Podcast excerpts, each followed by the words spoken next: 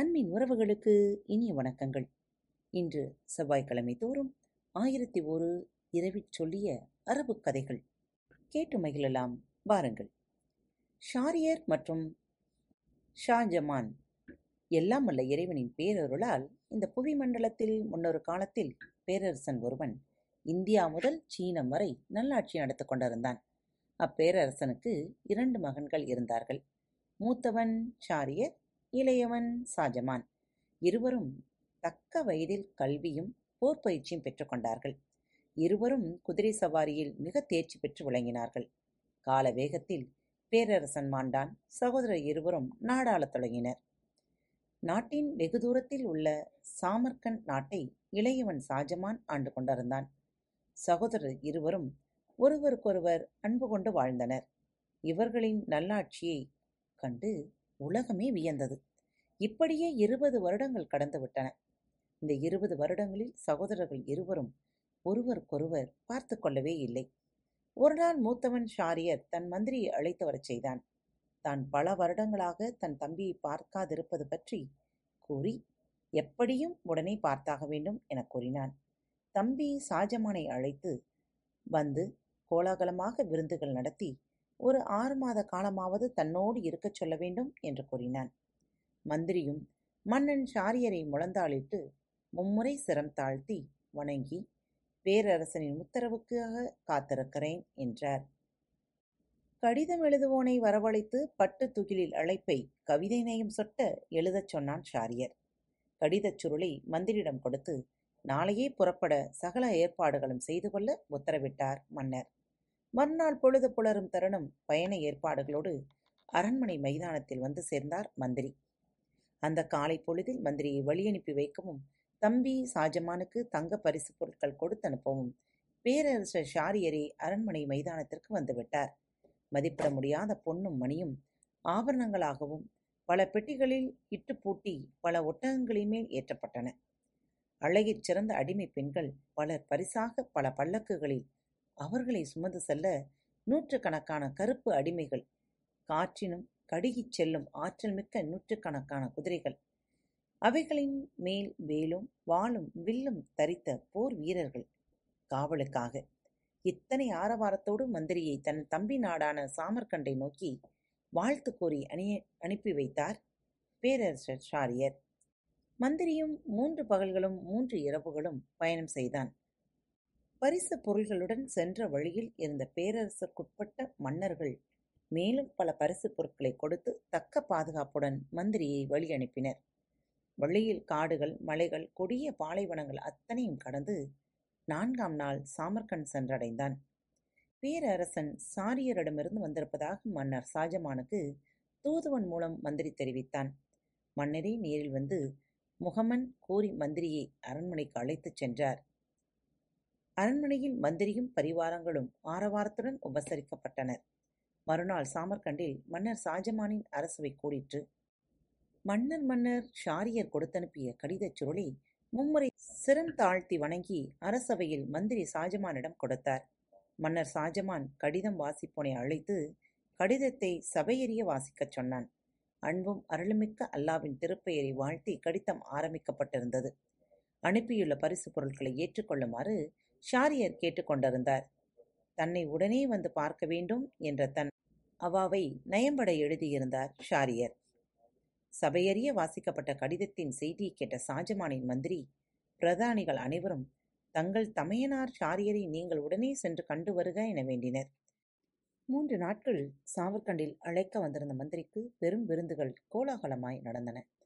நான்காம் நாள் காலையில் மன்னர் ஷாஜமான் தன் அரசாட்சியை தன் மந்திரிகளிடம் ஒப்படைத்துவிட்டு அண்ணன் அனுப்பிய பரிசுப் பொருட்களைப் போல் பல மடங்கு எடுத்துக்கொண்டு பயணப்பட்டான். கோடாரங்கள் ஒட்டகங்கள் பரிவாரங்கள் அடிமைகள் ஆகியோரை முன்னதாக செல்லும்படியாக உத்தரவிட்டு எல்லோரும் திட்டமிட்டபடி பயணம் செய்தனர். பரிவாரங்களோடு நகர எல்லையை கூட இன்னும் தாண்டவில்லை. மன்னன் ஷாஜமான் தன் அண்ணன் ஷாரியருக்கு மிக விலை உயர்ந்த ரத்னம் ஒன்றை பரிசளிக்க தன் படுக்கை அறையில் வைத்திருந்ததை எடுத்து வர மறந்துவிட்டான் ஷாஜமான் தன் பரிவாரங்களை முன்னே சென்று கொண்டிருக்க கட்டளையிட்டுவிட்டு தன்னந்தனியனாய் குதிரையை மிக வேகமாக செலுத்தி கோட்டை வாயிலை அணுகினான் ஷாஜமான் மன்னர் மட்டும் தனியே குதிரையில் வருவதைக் கண்ட கோட்டை காவலாளி மன்னன் வரும் திசை நோக்கி முழந்தாளிட்டு வணங்கி எழுந்திருத்து அவசர அவசரமாய் கோட்டை கதவை விரிய திறந்து விட்டான். கம்பீர உருவம் கொண்ட மன்னன் ஷாஜமான் குதிரை நின்றும் இறங்கி அரண்மனையில் நுழைந்தான். அந்தப்புறம் நோக்கி விரைந்தான். கதவுகள் விரிய திறந்து கிடந்தன. தன் படுக்கை அறையை நோக்கிச் சென்றான் மன்னன். பள்ளி அறையில் நுழைந்த ஷாஜமான் பேயை அறிந்தது போல் அதிர்ச்சியால் மேலும் ஓர் அடியும் எடுத்து வைக்காமல் பிரமை பிடித்தது போல் நின்றான். மன்னனை பேரதிர்ச்சி கொள்ள செய்ததுதான் என்ன? அவன் கண்கள் இருண்டன. அண்ட சராசரங்களும் தரிகட்டு சுழல்வது போல் இருந்தது. மன்னன் ஷாஜமானுக்கு அவன் உடலில் ஓடிய இரத்தம் கொதிப்படைந்து மாவீரனான அவன் இரு கரத்தால் தன் கண்களை மறைத்துக்கொண்டு அல்லா அல்லா என்று கதறினான். கீழே சாய்ந்து விடாமல் இருக்க நிலைப்படியில் சற்று சாய்ந்து கொண்டான். மன்னன் ஷாஜமானை காலனுக்கும் அஞ்சாத அந்த பெரும் வீரனை உலுக்கிய அந்த கொடிய காட்சிதான் என்ன? ஷாஜமானின் பேரன்பிற்கு பாத்திரமான அரசி பேரழகி. அவள் மஞ்சத்திலே தன்னை மறந்து தூங்கிக் கொண்டிருக்கிறாள். எப்படி தூங்கிக் கொண்டிருக்கிறாள்?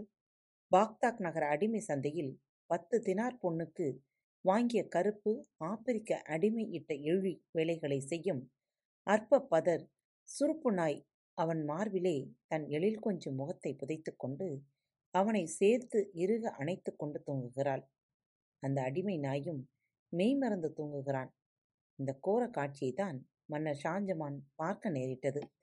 சில வினாடிகளில் மன்னன் நிதானத்திற்கு வந்தார். வெறிகொண்ட ஷாஜமான் தன் வாளை உருவி ஒரே வீச்சில் இருவரையும் வெட்டி எறிந்தான்.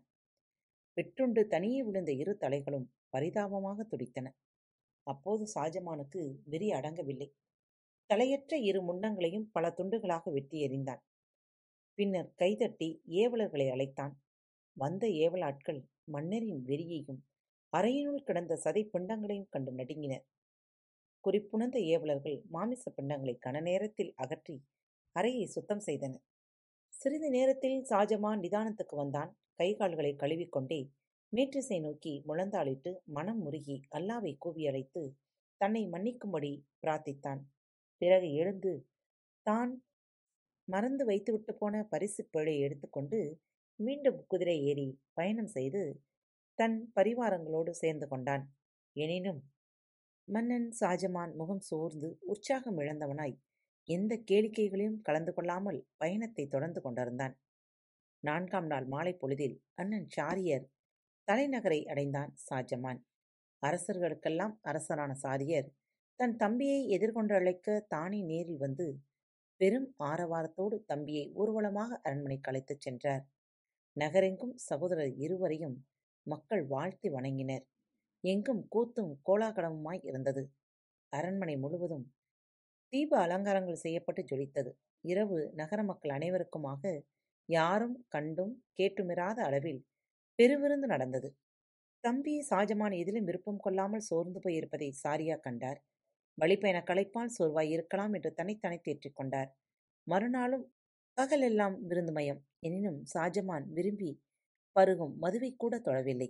எப்போதும் உற்சாகமாக வாய்விட்டு சிரித்து பேசி மற்றவர்களையும் சிரிக்க வைக்கும் ஷாஜமான் சோர்வுற்று முகமாட்டத்துடன் இருப்பது சாரியருக்கு என்னவோ கூடியிருந்தது இதைக் கண்ட பேரரசர் சாரியர் தன் தம்பியை நோக்கி வாட்டமுற்றிருப்பதின் காரணத்தை கேட்டார். இதற்கு மேல் ஷாஜமானால் பொறுமையாய் இருக்க முடியவில்லை. அண்ணா என்று கதறி அழுதான். தம்பி விம்புவதைக் கண்ட சாரியர் விருந்தில் யாரும் கவனிக்காத வண்ணம் ஷாஜமானை அணைத்து அருகிலிருந்த அறைக்கு அழைத்துச் சென்றார். சகோதர பாசம் பீரிட்டெழ தம்பி உனக்கு என்னடா துயரம்? என் உயிரை கொடுத்தேனும் உன் துயரை தீர்ப்பேன். கூசாமல் சொல். இது அல்லா மீது ஆணை என்றார். மனதை தேற்றிக்கொண்ட ஷாஜமான் அண்ணா உங்கள் சகோதர பாசத்தை கண்டுகளித்த எனக்கு ஏற்பட்ட ஆனந்த கண்ணீரே அது என்று சொல்லி நம்ப வைத்தான். விருந்தும் கோலாகல கேளிக்கைகளும் பல நாட்கள் தொடர்ந்து நடந்தன. எனினும் ஷாஜமான் எதிலும் விருப்பம் கொள்ளாது இருந்ததை அண்ணன் சாரியர் உணராமல் இல்லை. தம்பி ஷாஜமான் வேட்டை பிரியன். குதிரை ஏறி விலங்குகளை துரத்தி குறிவை தவறாமல் ஈட்டி எறிந்து கொள்வதில் வல்லவன். வானத்தில் விற்றென்று பறந்து செல்லும் பறவையும் குறிதவறாமல் அம்பெய்து வீழ்த்தும் வல்லமை கொண்ட வில்லாளி ஆகவே வேட்டைக்கு ஏற்பாடு செய்தால் ஒரு கால் மனம் தேரலாம் என்ற நீ அண்ணன் மாமன்னர் ஷாரியர் நாளை காலையில் வேலைக்கு மன்னர் இருவரும் செல்வதாக நகரெங்கும் முரசடிக்கச் செய்தார். மறுநாள் காலையில் வேட்டையில் தேர்ந்தவர்கள் தங்கள் ஆயுதங்களோடு அரண்மனை மைதானம் வந்து சேர்ந்தனர். மாமன்னர் ஷாரியரின் வேட்டை கழுகுகளுடன் அடிமைகளும் வந்துவிட்டனர். மன்னரின் வேட்டை குலகுகள் சீறி பாய்ந்து ஒரு பெரிய மானை கூட கொத்தி கிழிக்கும் ஆற்றல் வாய்ந்தவை. அக்கழுகுகளை அவ்வாறு பழக்கியிருந்தார் மாமன்னர் ஷாரியர் பேரரசர் ஷாரியர் தன் தம்பி ஷாஜமானை நேரில் சென்று வேட்டைக்கு வருமாறு அழைத்தார். சோர்வுற்றிருந்த ஷாஜமான் அண்ணனிடம் மன்னிப்பு கேட்டுக்கொண்டார் தனக்கு உடல்நிலை சரியில்லாததால் இன்று வேட்டைக்கு வர முடியாததற்கு வருந்தியும் நாளை வேட்டையில் கலந்து கொள்வதாகவும் சமாதானம் சொல்லி அண்ணன் ஷாரியரை மட்டும் வேட்டைக்கு அனுப்பி வைத்தான். தான் மட்டும் சோர்ந்து போய் நடந்து போன அவமானகரமான சம்பவத்தை எண்ணி துக்கப்பட்டு கொண்டு கட்டிலில் படுத்து கொண்டான். ஷாஜமான் வேட்டையில் கலந்து கொள்ளாதது அரண்மனையில் உள்ள யாருக்கும் தெரியாது. சகோதரர் இருவருமே வேட்டைக்கு சென்றிருப்பதாக அரண்மனையில் உள்ளவர்கள் நினைத்து கொண்டனர். பல நாளிகைகள் சென்றன. பொழுது போகாத வாஜமான் தன் அறை ஜன்னல் அருகே நின்று அரண்மனையை அடுத்த அந்தப்புற நந்தவனத்தை பார்த்து கொண்டிருந்தான். சற்று நேரத்தில் அந்தப்புற பூங்காவின் வாயில் திறக்கப்பட்டது. காத்து கொண்டிருங்கள். மீண்டும் அடுத்த தொகுப்பில் சந்திப்போம். இப்படிக்கு உங்கள் அன்பு தோழி. அன்பு நேயர்களில் பாரத் வலையொலி பக்கத்தை தேர்ந்தெடுத்து கேட்டுக்கொண்டிருக்கும் உங்கள் அனைவருக்கும் மனம் நிறைந்த வாழ்த்துக்கள். நன்றிகளும். பாரத் வலையொலி பக்கத்தின் நிகழ்ச்சிகள் உங்களுக்கு பிடித்திருந்தால் மறவாமல் லைக் ஷேர் மற்றும் சப்ஸ்கிரைப் செய்யுங்கள். நிகழ்ச்சிக்கான மதிப்பெண்களை ஸ்டார் உடவத்தில் மறவாமல் கொடுங்கள். நிகழ்ச்சி பற்றிய கருத்துக்கள் இருப்பின் கீழே குறிப்பிடப்பட்டுள்ள இமெயில் முகவரிக்கு அல்லது உங்களது மெசேஜ் பாக்ஸில் ரெக்கார்ட் செய்து தாராளமாக அனுப்புங்கள். உங்களது கருத்துக்கள் தான் இந்த நிகழ்ச்சியை மேலும் மேலும் வளர உதவி செய்கிறது. மறவாமல் எழுதி அனுப்புங்கள். இப்படிக்கு உங்கள் அன்பு தோழி. Thank you.